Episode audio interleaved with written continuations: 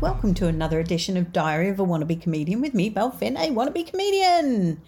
And I did do a gig this week, so I am a comedian. As Jamie Jackson would say, I'm standing on a stage telling jokes, therefore I'm a comedian. Though I would imagine that probably laughter is also a requirement, and I'll be honest, I didn't get much of that on Tuesday. it was not a good gig for me. I walked in and just thought, ah, oh, this is so not going to work it just goes to show I think you can talk yourself out of a gig. I knew I was going to have a bad one. It was in a pub, but it was just in the room, actually in the pub.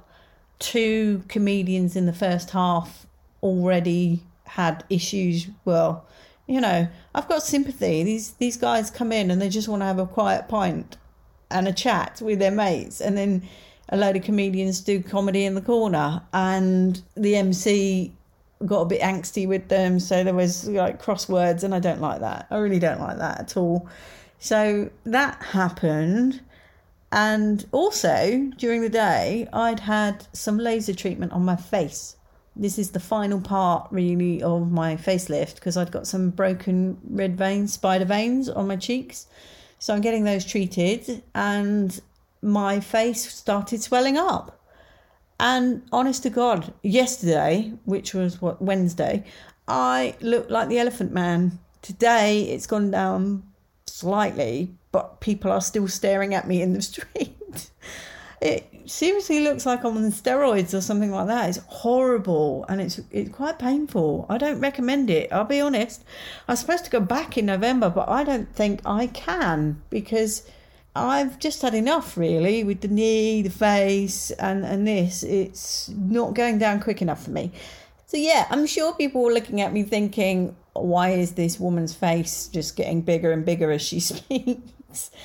all in all, not a great gig. What was a good gig though was yesterday. I went to see Mike Birbiglia, and his show The Old Man and the Pool, and it was really good. And when I think about it, he really he didn't really cover much. It was all about his health. I mean, he broke lots of rules as far as Jeff Innocent is concerned, particularly the one pertaining to bodily fluids. Jeff doesn't like people talking about bodily fluids, and he did in abundance. So, yeah.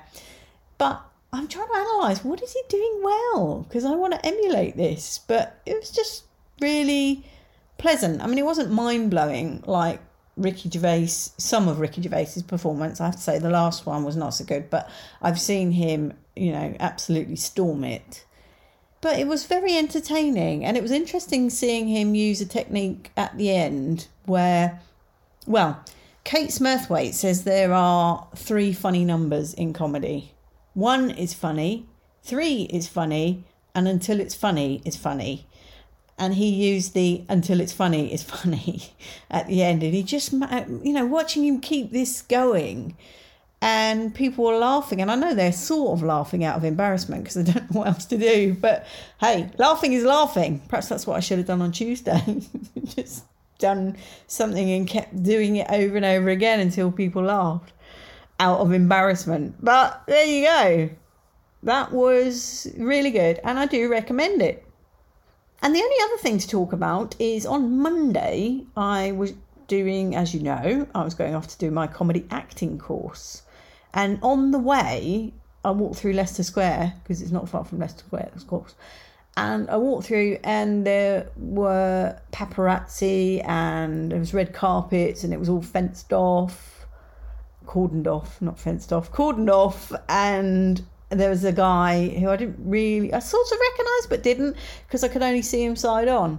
And I just asked somebody because he was standing there posing, and I just asked somebody, "Who's that?" And I have to say, it's good to see the ex Labour leader living his values by posing for paparazzi on the red carpet.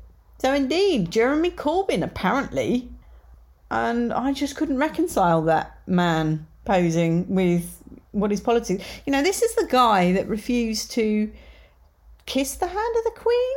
I think that's what you do when you're sworn in as a lead, uh, you know, a leader of a, a political party.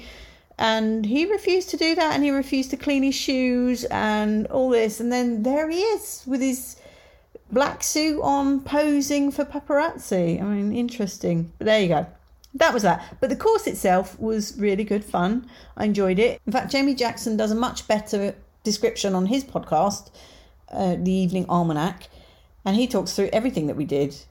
We did do a status game where we were given a playing card, and the playing card determined what status you are.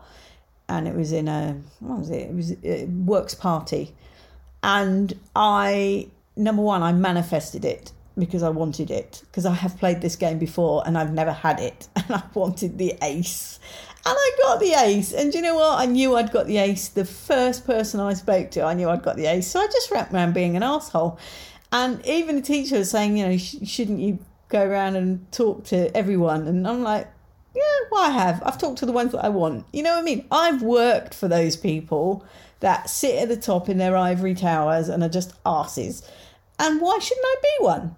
In fact, that was the attitude I took with me on Monday anyway. It was just to be an arse in all, a nice arse. Don't get me wrong. You know, I wasn't really objectionable, but why why not play a difficult person now and again? In fact, I might do that every week. I might take a different attitude next Monday and see where that gets me. I don't know what attitude that'll be, but we'll see. Much love and gratitude.